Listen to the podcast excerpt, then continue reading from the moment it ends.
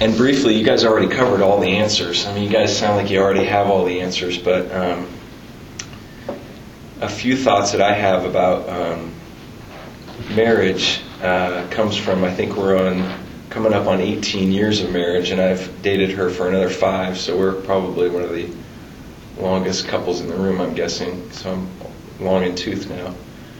Um, a couple things. The reason why marriage works is, at least for us, is patterning. And I came from, thankfully, I married a woman who had a great pattern from her family. And so her family of origin had a marriage that still made out, still, you know, caught in the back seat of the car when we were teenagers making out. So there was still an intimacy there, still a marriage that was patterned.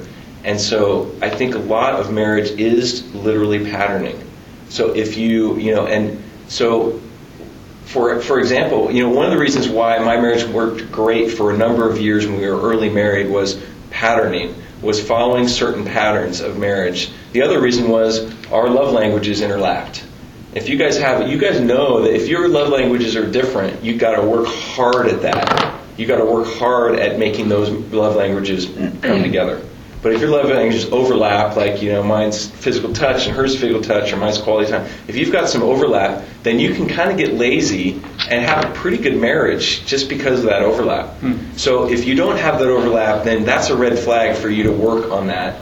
Um, if you do have the overlap, then you have to have patterns. You have to get into habits, and that's what it's all about. Um, and one habit and one form of that we didn't really cover here today, one form of spiritual discipline and one form of intimacy uh, that is patterned throughout. I mean, throughout the, the Hebrew culture, the word sex was was the whole package. I mean, there was no sex and intimacy; it was sex.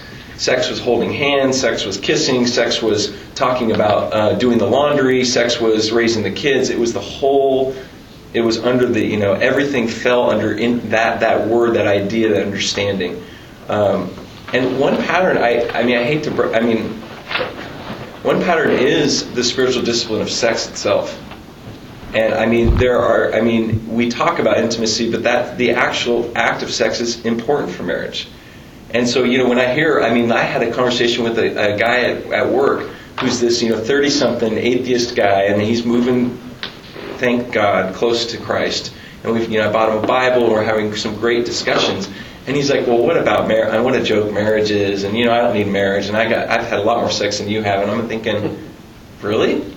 I mean, I, you know, I'm almost at once a day, and I make it an effort. I don't, you know, I'm older, you know, so sex is not, you know, it's intimacy for me. I actually like to cuddle now. I've, I've grown to grown into the patterns of my wife so that I enjoy the communication. I can't wait to get home to tell her, wow, this is what we talked about and this is what we did. You know, I love the intimacy that I've developed over the years from the patterning. But on the other hand, I know that that is part of the deal. And she does too. So there are times when she's not in the mood, but she's like, let's do it. And it sounds crazy and weird, but it's just like someone else mentioned the fact that, like, like you mentioned, when I first started, you know, I said, Brooke, I really cherish words of affirmation. Well, for God's sake, the first time she started to do it, it was ridiculous. It was, honey, I really think you are a good, I got this from Betty, good provider. you know, I'm really good at, you're really a good doctor, you're really good with the kids. I mean, it was a completely ridiculous list. But it still felt good, and it still meant something. Now does she do it? Yes. Now does she lean into it and love that part of it? Yes, and do I do I do too. You know, when she text messages me in the middle of the day and it's completely chaos in the ER and it's like you are my hero. I mean, I melt. It's like, wow, that's that's as simple as it is. It's patterns in marriage. And we can talk about that ad nauseum, and there's tons of them, but nonetheless, that was one thing I think is important to keep in mind that sex is important and it is part of um, and Brooke be the first one to come into this group and say that. I mean, I think that she really says and honors that that is a part, that's a spiritual discipline. And you think, hey, you know, go home to your wives, but that's really something that needs to be addressed. Um, and then the other kind of defining moment in my relationship was also Matt mentioned was the Victoria's Secret. Literally and figuratively. Um, you know, the idea that you know we're talking, and it was at our old place. It was 1990, I don't know, seven, and we were talking about somehow we got on the topic, and she's like, "Well, you don't look at that stuff." And I nine times out of ten lied and said, "No, yeah, you know," or just changed the topic. It's easy. Yes, I do. I was like, what? What did I just say? Why did I say that? For some reason, I said yes, and it led to a conversation until three or four in the morning about what I look at, when I look at it, what I'm doing with it. I mean, all this stuff that came out, and it was my. I was kind of holding on to this one last skeleton. It was like that one skeleton in the closet that that was mine, and I don't want to. I don't want to go there, and I don't. And when that last skeleton was removed, it was the trust opened up to a level that now when she's like, oh, well, who was that nurse? She sounded really cute, or you know, whatever. It's like, I don't know, that's so and so. I don't care anymore. I, I no longer have a anxiety of like, oh well, that sounds You know, I don't have any. I don't have any skeletons. She knows I don't have any skeletons, but she still asks for that. She's still like, ooh, you know, who is that, or why are you? You know, she still feels that tension. We still argue sometimes about that, but there's this sense, a peaceful smile overtakes me and says, "You got it all, babe." There's nothing left in the closet. And I've so patterned my relationship on that defining moment in our marriage that the confessional has led to an intimacy and a trust that we've never had before.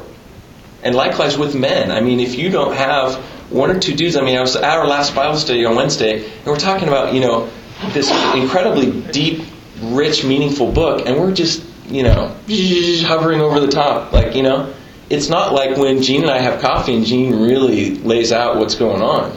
You know, that you need to have. You need to have you need to date your wife with that. Don't go and hey, you know, let's go see a movie and dinner and great. No, no, no. You got you got to take the hit. You got to go in and run into the roar and say, how are we doing and how are you feeling about you know? Because Brooke mentions the weirdest. Oh, well, I I so much want to just like just handle it oh, well, what do you think Noah should do in the summer with this? And it's like, just handle it. That's intimacy for her. So lean into that and say, how do you feel? What do you think? You know, how do you, you know, you got to process this stuff and, and run towards that because that's the real part of life that we're missing. We're missing that as men. We talk about the weather. We talk about, I mean, the whole, the superficialness of our culture is destroying us. So you got to date other men, and you got to date your wife, and you got to break down and open up the closet and say, "Here's all the skeletons. Let's get them clean, clean them all out." Because then what happens? Once you've confessed to Christ and to your brother and to your wife, then you have true trust, true intimacy, and you have a richness to life that is astounding. So, um, and then I guess I wanted to end with the idea, besides confessional, is just the cross. I mean, I you know I have a friend that is going through such a hard time in his marriage, and I shared with him, it's just, it's not about happiness, it's about holiness. It's about that idea of just reaching to your knees and not expecting. I mean, I, am going to go through this book with a couple men in my neighborhood, and we're actually meeting after this. Um, the Love Dare, and the idea of the Love Dare, the first introduction is so powerful because he just talks about the fact, like, well, first off, let's understand that if you're going to really do this love thing, it's love that you're, you're not going to get anything back. And if you've seen the movie, that's what he does. And, you know, it's like they're on the brink of divorce, and he's running through this journal, and he comes to his dad and goes, "This ain't working. I'm not getting anything in return." And he's like, "You missed it. It's about Jesus. If you, you know, if you read Ephesians 5:25, it's like you've got to be like Jesus. That means dying. Are you willing to sacrifice it all? Are you willing to give up everything? And if you get that, reach that point of willingness, then that's when you truly understand love and marriage, you truly understand intimacy, and it's a work in progress for all of us. But I think that if you are able to reach the cross and come to the cross, then you understand that, you know, even though you want something back and you're always going to want something back, that's that's part of the way we're wired. Whether you want to call it sin or the enemy, you always want something back. But the reality is you've got to go a little deeper and say, I'm willing to forego that something back for something greater. And that greater is sometimes you don't see it. You know, it's very painful and very difficult, but you got to walk on your knees to, to really experience it. So, I mean, I think the verses that I, I thought of for us is Genesis 2:25 purposefully is are you truly truly unashamed is the open closet has everything I urge you and challenge you this week is open the closet up and truly be naked before your wife. It's very painful, very difficult. I was terrified because I was not really that far in marriage. Well, it's still terrifying, no matter how far you are in marriage. To just say, lay it all out there and think, what is she going to do? And she turned around, and you know, six in the morning, she woke me up and said, "I said, what are you doing?" She goes, "I'm calling Victoria's Secret, just cancel the subscription, and I love you, and we're in this together forever, and I forgive you." I mean, so that was really Christ-like to me, and I can't, I, I don't know what your wives are going to say if you go there, but it's important to go there. Um, so the Genesis 2:25, and then lastly is the Ephesians 5:25, which is the idea of if you want to be, you know, if you want to have a great marriage, you got to be Christ-like, which is run in front of the bus. You know, it's willing to kill yourself. Are you willing to sacrifice everything, all that you are, for your wife? Um, I think that's all I have to say. Would be easy. The plus. Okay, yeah.